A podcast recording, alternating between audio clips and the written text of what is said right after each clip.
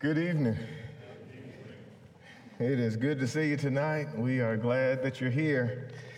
Matthew chapter 6 is where we'll begin, and I would love to tell you the number of comments that these last several lessons have engendered, but I cannot. But they have been funny, I'll tell you that. There have been several funny comments. And uh, I'm thankful that uh, not only are you listening, you're saying, uh, I can do better in that area. That is something I need to work on. And that's a, a testament to God's people and the tenderness of heart that you will find among God's people. That if the word says we should, then we are all striving to become. And I think that's a wonderful thing about God's people, and thankful that that's your disposition toward his word. We'll pick up where we left off this morning. Uh, there have been four in each one of the sermons. There will only be three tonight. Sorry, I know. Uh, but we'll review when we get to the end, and that we'll call that one the fourth one. I trust that by the reading of the scripture, you can see where number 13 is, and that is when you are angry, frustrated, when you're in this fight, this heated circumstance, be forgiving. It is absolutely essential. In fact, as you read the Bible, sometimes God is just pointedly clear. He just is so clear it'd be impossible to misunderstand what he's saying. And that's one of these situations. He's very clear here with regards to the idea of mercy and forgiveness. As we read this morning in Matthew chapter 18, he said to that servant, Shouldn't you have as I did to you? Whatever I did to you, you should have done that. He's very clear about that with regards to showing compassion and mercy. Here, he's equally clear on the subject of forgiveness. In fact, as you're reading there in Matthew chapter 6, you know this is typically what's called the Sermon on the Mount, chapters 5 through 7. And so, to put that in framework, then, this is the first time God addresses humanity in a body. This is the first time the divine nature is teaching mankind. All of the prep work that worked into our Lord's coming has been done. John, the forerunner, has come and done his course. And now the Lord, the God of heaven, in a divine in a body, the word made flesh, is teaching humanity. And one of the subjects he touches is forgiveness. He's talking about prayer but he's very clear about the subject of forgiveness because very often that's what we pray for. You hear it all the time in our prayers Father, forgive us of our trespasses and sins. Sometimes I think, my personal opinion, and I think according to Scripture, brethren go too far and they refer to us as sinners. Forgive us, we are all sinners. No, we're saints who need forgiveness sometimes. Let's be clear about that. But nevertheless, it's a constant prayer of ours. And so, right on the heels of prayer, the subject being broached. He says this in verse number 14 For if you forgive others for their transgressions, your heavenly Father will forgive you. And then he says, But, but if you do not forgive others, you tell me, do you find any language more pointed than this? If you don't forgive others, your heavenly Father will not forgive you. I don't know if it arrests you like it arrests me, but it tells me very clear I know I'm going to need forgiveness. I'm certain that the last time I asked God to forgive me was not the last time I'll need to ask God to forgive me. And since I'm certain of that, and having read this passage, I also know this there's nothing you can do to me that if you ask for forgiveness, I can't give it to you. In fact, Jesus says, if you don't, I won't. He won't forgive you. Now imagine trying to live in this life without God's forgiveness. Uh, imagine living in this life and knowing I can never again ask God to forgive me. Why not? Because I refuse to forgive. Because I was so angry. I was so moved with my anger that the person who wronged me, I told them, I don't care what you do, I will never forgive you. And I'm good with that. And it was at that moment in my life that I realized I'll never be asking God again for forgiveness. Oh, that was about five years ago. And so I've been living my life without asking God for forgiveness for five years because God keeps His word. And what His word says is if you don't, then your Heavenly Father will not forgive you. Sometimes people get to the subject of forgiveness, and like many other subjects that may be challenging, at least on the surface, it appears to be challenging, they feign confusion. I don't really know what that means. I don't really know what that looks like. Well, it becomes real easy. What does it look like when you ask God to forgive you? What is it that you want from Him? What's your expectation? Maybe Psalm 103 will come to mind. As far as the east is from the west, so far as He forgiven our trespasses. Maybe that comes to mind. Maybe it's the nature of a clean slate that he doesn't keep a record. 1 Corinthians 13, love doesn't do that. And so God has forgiven me. My record is clean. I'm good with God. He's washed away my sins, cleansed me of all unrighteousness. That's what I have in mind when I ask God for forgiveness. Oh, if that's what you have in mind, well, then you're pretty clear on the subject of what God expects of you. What's the key here? Avoid making this common mistake. The common mistake centers around the one who has been wronged and needs to give the forgiveness, and the one who did wrong and needs to repent. And both people can be confused about exactly what's going on in this process. The common mistake is the person who has been done wrong and is the one who needs to give the forgiveness. He believes or she believes in their heart that this is my forgiveness, that which I have to offer is for the good of this other person.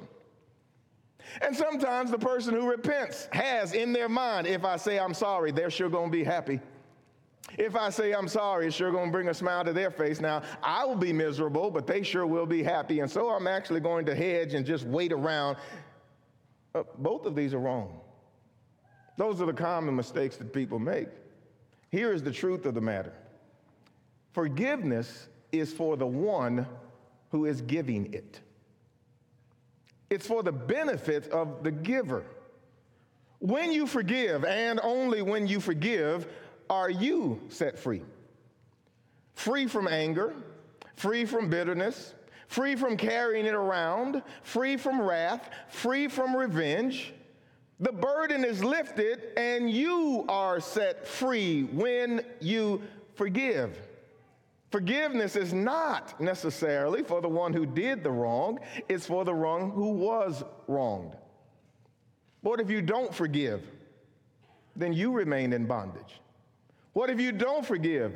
You get worse, not better. The infraction gets bigger, not smaller. And as time goes by, it becomes harder and harder for you to offer that forgiveness. You carry around the hurt. What about repentance? It's the same thing, just opposite. Repentance is not for the one who receives the apology, it's for the one who gives it. Repentance is for the one who says, I'm wrong. And when you admit you're wrong and apologize, when you repent, and only when you repent are you set free. Free from pride, free from anger, free from resentment, free from carrying it around, free from excuse making, free from justifying yourself, free from gossiping to others. Repentance is not for the one who has done done wrong, it's for the one who did the wrong. They benefit from that. In fact, to appreciate this, you can see it in your own sins. When you learned that your sins had put you at enmity with God and you repented, what happened? You got better. That's the nature of it. You will improve when you repent to God. What happens if you don't repent? You remain in your sins. You keep carrying it around. When you don't repent, you remain in bondage. When you don't repent, you get worse, not better. When you don't repent, the problems get bigger, not smaller. And as time goes by, see if it hasn't happened in your own life. When you and I violate where we began those many weeks ago in Ephesians 4 26, 27, be angry and sin not. Do not let the sun go down on your wrath. If you needed to say sorry yesterday and the sun went down, it'll be more challenging today. And if many suns go down, it'll just be harder and harder and harder. And over time, you'll carry it around knowing you need to, but you haven't. And you'll have to deal with your mind on the subject, and you will, in turn, give place to the devil. And so people need to forgive, and they think, if I forgive them, I sure will bless them. No, while you may or may not bless them, you'll bless yourself. You'll be better when you forgive. You'll be better when you repent if you need to. And God is very clear here. If you don't, then I won't forgive you. What do I do with my anger and frustration when I'm in a fight and I've said and done the wrong? You be forgiving. That's, that's what you need to do. It will help you get out of it and move on the moment you forgive. Next, if you have your Bibles, look at Ephesians chapter 4 and verse number 32. And as you're turning there, let's talk briefly about Ephesians in this fourth chapter. We said, made mention of the fact that the book of Ephesians says a lot about the church. I say it that way because I don't really think the book is about the church, it's about the God who gave the church. And there's so much material in this book about Him what he did on our behalf to the end that the church might be brought into existence. In fact, it's referred to as his wisdom, his multifaceted wisdom. That's what the church is in its purpose in eternity. But he did that, Ephesians 3 9 through 11. And if you were to read chapter 1, it'll talk about how he did this. He chose us, he prepared, he, pro- he purposed, he did all of these things. He did that to the end that he might bring the church and receive glory in it. World without end. Amen. Ephesians 3 20 and 21. But as you get and work your way through the book, eventually the Apostle Paul moves to okay, now you are the church. How are you to live? And so he does this wonderful thing beginning in chapter 4 and about verse 17. We're talking to now Christians who were Gentiles in the flesh, chapter 2, 1 to 5, chapter 2, 11 to 13. Now he says, verse number 17 of chapter 4 So this I say, and affirm with the Lord that you walk no longer as the other Gentiles walk. How? In the vanity of their minds. You remember we talked about a changed life, transformation. When does it occur? After you're saved, you obey the gospel. Here's that sanctification piece. Now you're going to walk as a Christian. And so Paul looks back and he says, You can't walk like you formerly walked. You can't walk like the other Gentiles do. They walk in the futility or vanity of their mind. In chapter 4 and verse 18, he says their understanding is darkened. He says they are ignorant because of the hardness of their heart. He says, and they have become callous in verse number 19, giving themselves over to sensuality and the practice of all kinds of impurity and greediness. But you'll notice a transition in verse number 20 where he says, But you didn't learn Christ. You didn't learn these things from Christ. What's the transitional point in one's life? Christ. When you live that life, and you'll want to see two, one to five, when you are dead in trespass and sin, when you walk in the futility of your mind, and then you learn Jesus, then changes occur. And so he says in 8, 19, 20, 21, 22, 23, you change your mind, you take off the old man, you put on the new man. This is that section of scripture of a new life. And within this new life, he immediately begins to talk about all of these changes. The same things that exist in the world, the same things that were once done. You used to look at them one way, and now having learned Jesus, you look at the exact same thing, but you look at it another way. And so he says, with regards to working and stealing, he says in verse 25, therefore, laying aside all falsehood, let every man speak truth with his neighbor. Is lying still a part of the world? Yes, for those in verses 17, 18, and 19, for those who are in Gentiles, for those who walk after the vanity of the mind, when they speak, they lie. I used to do that. You used to do that. That's what Paul says. You used to do that, but not now. After you take off the old man, after you're renewed in the spirit of your mind, after you put on the new man, which is created in Christ Jesus under righteousness and holiness, that man, when he talks, he puts away lying and he speaks truth with his neighbor. But it's more than that. He says in verse number 26, where we began, that man now gets angry. What does he do? He doesn't sin. Be angry, do not sin. Do not let the sun go down on your wrath, neither give place to the devil. That man, verse 28, let him that steal, steal no more but this man now labors with his hands that he might have to give instead of taking from people that which does not belong him. He goes to work, and with what he earns, he gives to people. That's the transformation. That man, notice verse 29, let no unwholesome communication or words come out of your mouth, but only such words as for edification now, with all of this, we're trying to get down to verse number 32, but right before verse 32, notice verse 31 let all bitterness, wrath, anger, clamor, slander be put away from you. I keep saying, be angry and sin not. I don't want you to hear that as an endorsement for being angry. I don't want you to hear that as approval for anger. Because just a few verses later, the Bible says, let wrath and anger and clamor be put away from you. You and I are not supposed to go around choosing anger because we can. We are not supposed to allow ourselves to quote unquote fly off the handle because we can. We are not to be angry and then say, well, you know, God allows me to be angry. And Brother Eric preached us for four weeks that I could be angry. That's not what I'm saying. I'm trying to urge you that the Bible appreciates that we are humans and that doesn't change. And as a result of that, sometimes humans get angry. And the full truth of the matter is sometimes anger is the appropriate action for the event. It just depends on the event. God has wrath at the right things. God hates some things.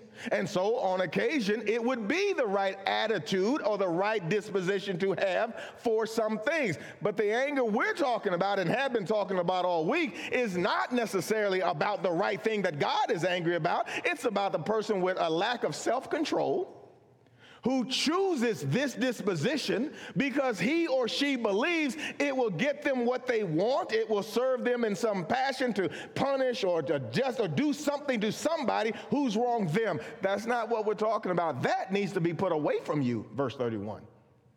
What's our point here? What happens then when it happens? Verse 32 Be kind. Be kind when? What if you are angry? Be kind. Be kind, the Bible says, one to another, tenderhearted. The last point was forgiveness. Guess what's here? Forgiving one another. How? Even as God, for Christ's sake, hath forgiven you. You come right back to the same notion. Because we choose anger, sometimes we feel like it's okay not to be kind. The Bible won't endorse us not being kind to people. But it becomes very challenging to be kind when you wear anger like a badge of honor. And when everything meets your disapproval, when your impatience runs afoul of the service you're receiving as a restaurant. How long have we been waiting? Do they not know how long we've been? As if there's nobody else in the restaurant as if it's humanly impossible for the staff to be short. As if there's no way they could have more customers than they have the ability to serve. There's no way that could happen. We've been here for 20 minutes. I'm going to talk to the manager. She messed up my order. I asked for no bacon with tomatoes and lettuce, and I didn't want the special sauce.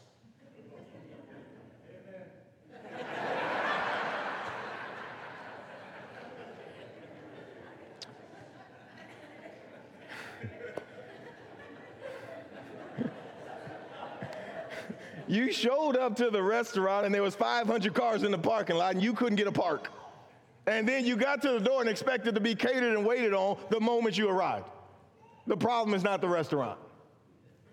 And you don't want to get into the habit of living like this.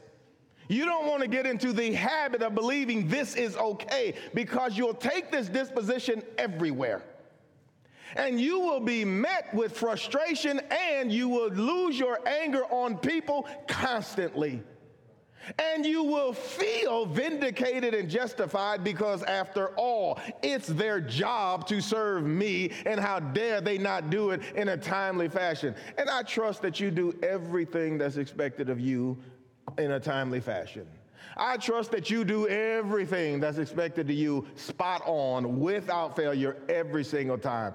I trust that that's the case. You know it's not the case. The Bible says, be kind and if there's a group of people on this planet that ought to be kind, it's people who have been forgiven by God through Jesus Christ. In fact, to appreciate God's position on kindness, it, you would do well to read Romans 5, 6 through 8, where the Bible says, While we were yet sinners, Christ died for us. You might also want to read Matthew 5, 43 through 48, where Jesus enjoins upon us to pray for those who despitefully use you and persecute you, 10 to 12, and then love your enemies, 43 through 48. Pray for them and love them. That's for your enemies. Why are you chewing up your family? You're supposed to pray for your enemies. You're supposed to love your enemies. And now your wrath and anger and vitriol is spit out upon the people you love because you're angry. No, the Bible says, be kind one to another. And to give us some sense of kindness as compared to verse 31, where there is bitterness and wrath and clamor and slandering, the Bible says, tender hearted, forgiving one another. It becomes very hard to be kind when you are accustomed to letting your anger just run out all over people. It's very hard to be kind. And in order to be mean, kindness has to leave. You can't have kindness in your heart and meanness in your heart at the same time. And very often, that meanness is intended for punishment, which is why we can't be kind at the same time. You have angered me, and now I want you to hurt. I want to punish you. And so my word choice will be that which cuts and pricks. My actions and demands will be those seeking to harm you. Real hard to be kind at the exact same time you're doing that. No, what the Bible would enjoin is you be kind. For a good picture of it, just walk with your Savior from the, from, from the time he washes all of the apostles' feet to include Judas until the time he gets to the garden and then Judas kisses him and Jesus calls him friend. To the time where our Lord meets the individuals in the garden and Peter strikes one of their ears and cuts it off, and Jesus fixes the man's ear. You know what the Lord is still being? Kind. All the way to, Father, forgive them. Well, by now, he's been beaten, he's been scourged, he's been mocked, he has, has the crown of thorns, he is bleeding, he's been bludgeoned, he is now hoisted into the air, nailed to the wood, and now he says, Father, forgive them. You and I are going to have a tough sale to that Savior, telling him, I couldn't be kind because I was angry. He would probably tell us, Put that anger away from you, verse 31, and be kind one to another, tenderhearted, forgiving as I forgave you. Number three, 1 Peter chapter 1, verses 14 to 16. I mentioned this morning that sometimes our anger is not meted out at the right person.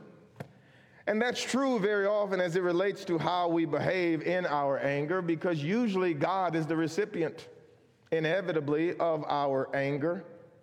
And somebody might say, Well, I'm not directing my anger at God. Well, you may or may not be in your mind directing it toward God, but your behavior is toward God. And He will often be the one who suffers as a result of your anger being meted out contrary to Him. Notice verse number 14. Our first relationship is always to God. And so Peter says, How are we to behave as obedient children? Whose children?